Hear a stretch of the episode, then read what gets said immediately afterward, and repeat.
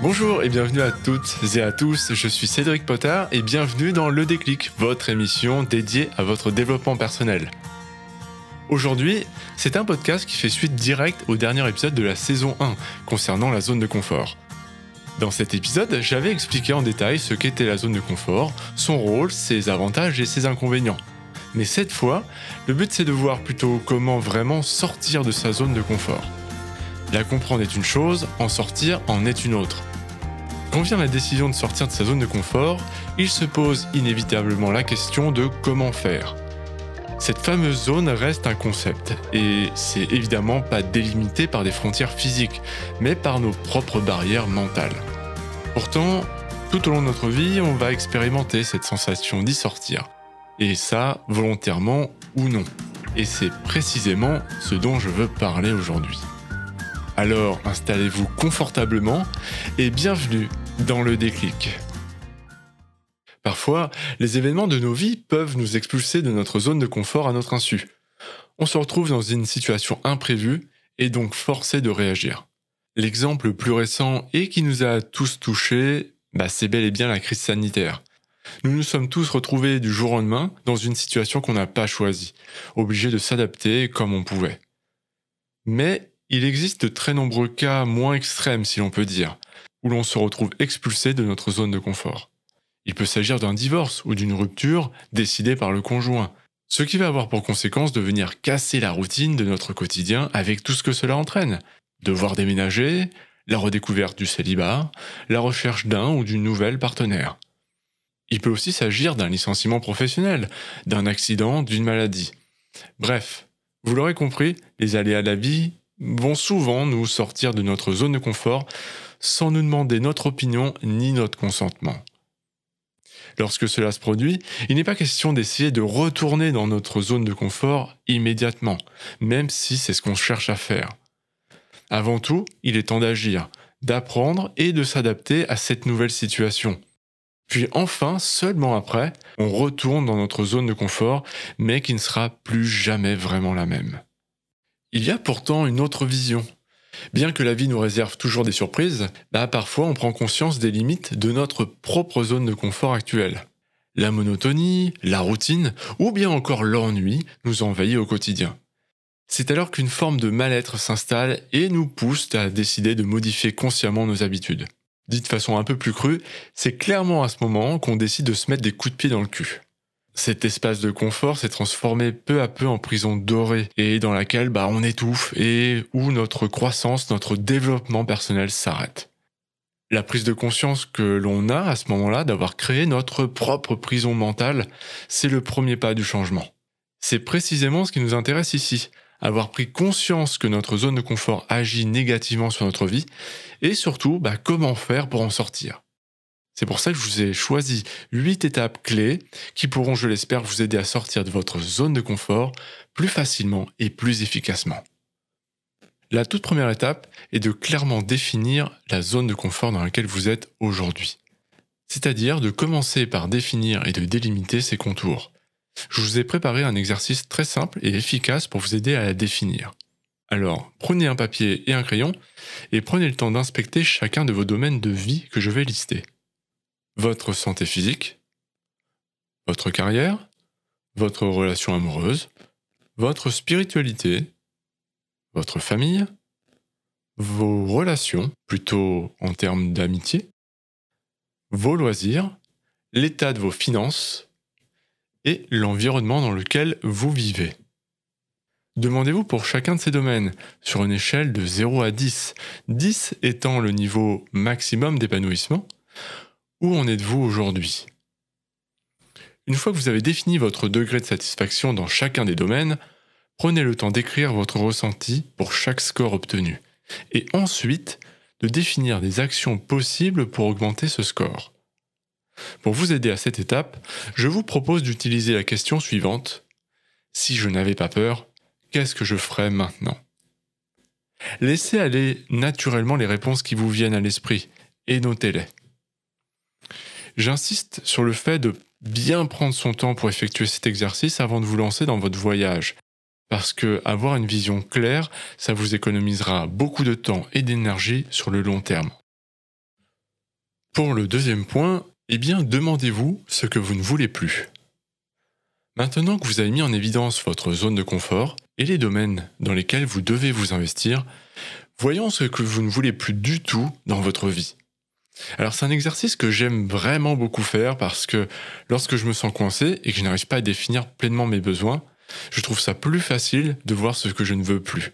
Paradoxalement, on trouve plus facilement ce dont on veut se débarrasser plutôt que ce que l'on désire. En plus de cela, bah, ça facilite l'émergence de nouvelles idées sur les objectifs que l'on souhaite vraiment atteindre. Donc si vous avez des problèmes à définir la direction à prendre, reprenez l'exercice du point précédent concernant tous vos domaines de vie et posez-vous la question suivante. Qu'est-ce que vous ne voulez plus dans ce domaine en particulier? Répétez l'opération pour chacun de vos domaines concernés. Voilà, vous avez trouvé ce que vous ne voulez plus? Parfait. Maintenant, regardez ce que vous allez devoir faire pour ne plus avoir ce problème. Et finalement, quelque part, vous allez voir aussi un nouveau chemin vers lequel avancer. Le troisième point maintenant, montez vos exigences.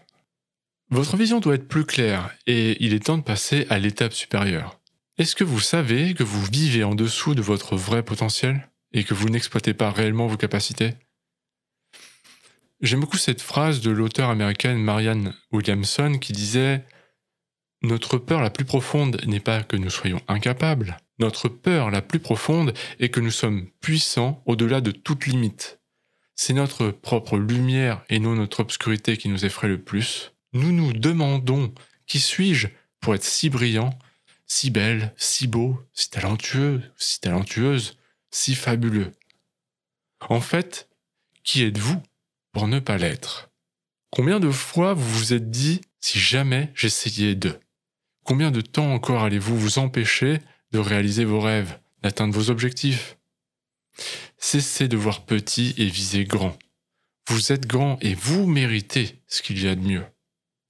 Les êtres humains sont destinés à se développer et à grandir. Choisissez des standards élevés, même ceux qui vous semblent inaccessibles aujourd'hui. Exigez de vous-même le meilleur et donnez-vous les moyens de les atteindre.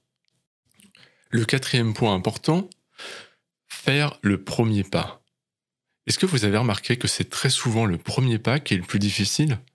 Cette difficulté, ça résulte directement de nos peurs, car on commence à imaginer les pires scénarios possibles.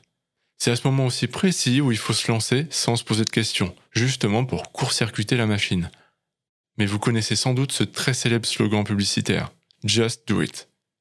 Eh bien, bah, qu'on le veuille ou non, c'est l'essence même de l'action. Arrêtez de vous poser des questions et agissez.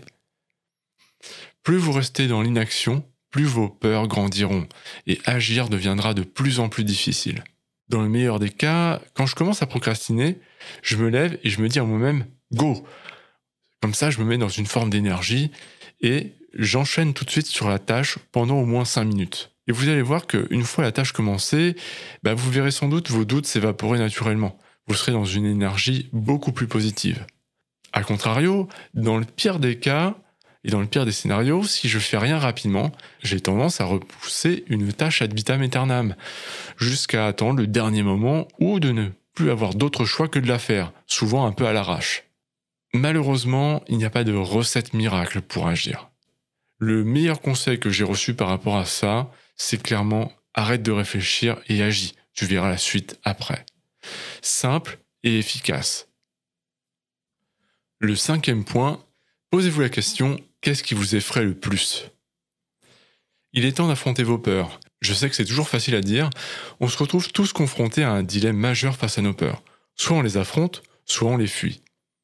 Pour sortir de sa zone de confort, il n'y a vraiment pas d'autre choix que de les combattre.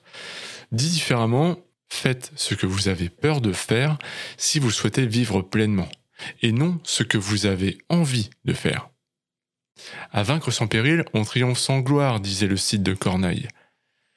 Quand on surpasse une situation sans avoir rencontré de résistance ou de difficulté, la victoire est souvent sans saveur, c'est comme s'il manquait ce petit quelque chose, cette part de fierté d'avoir fait un truc qui nous semble impensable. Prendre des risques ne signifie pas se mettre en danger pour autant, ça veut simplement dire vous pousser à faire quelque chose que vous n'avez pas l'habitude de faire. Vous pouvez par exemple choisir de changer de coupe de cheveux, changer de style vestimentaire, de voyager dans un pays que vous ne connaissez pas. En fait, peu importe ce que vous choisissez, fuyez la facilité qui ne vous comblera jamais vraiment. Bien entendu, allez-y progressivement. Il n'est pas question de vous traumatiser non plus, hein, mais d'avancer pas à pas vers quelque chose qui vous challenge et dont vous sortirez grandi.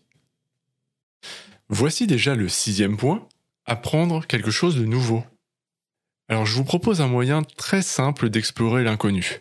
Posez-vous la question suivante. Quand est la dernière fois que vous avez fait quelque chose pour la première fois? Ah, J'aime beaucoup cette question. Autrement dit, faites quelque chose de nouveau régulièrement. Il n'est pas nécessaire de faire compliqué, mais simplement de nouveau.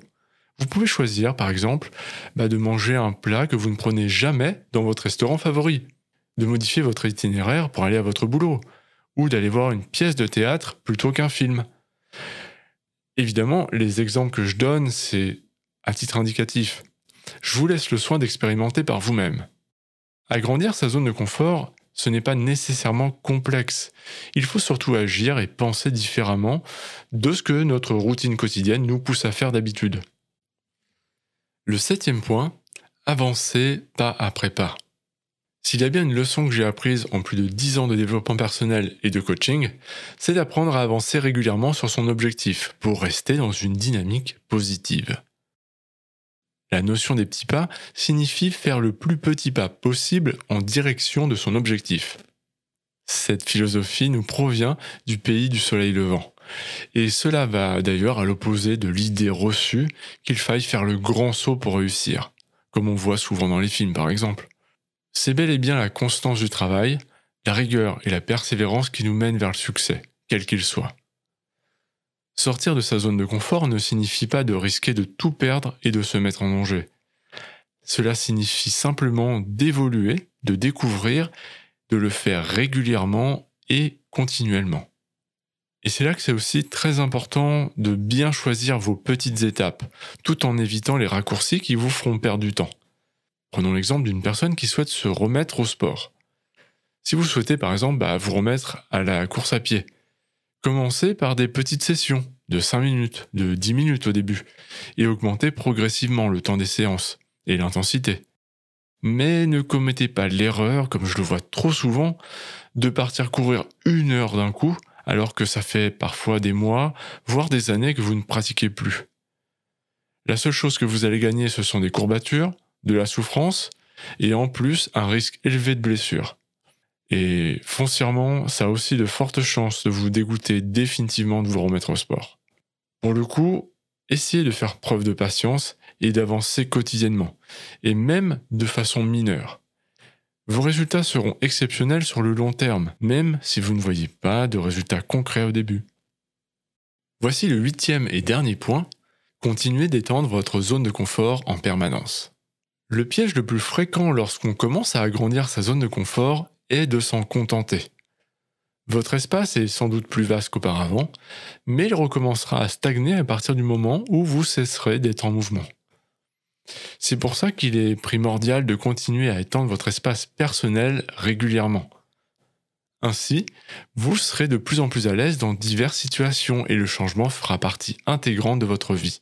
Parfois, on me demande pendant combien de temps il faut continuer à garder une dynamique d'expansion. Et pour moi, la réponse est simple. Pour toujours.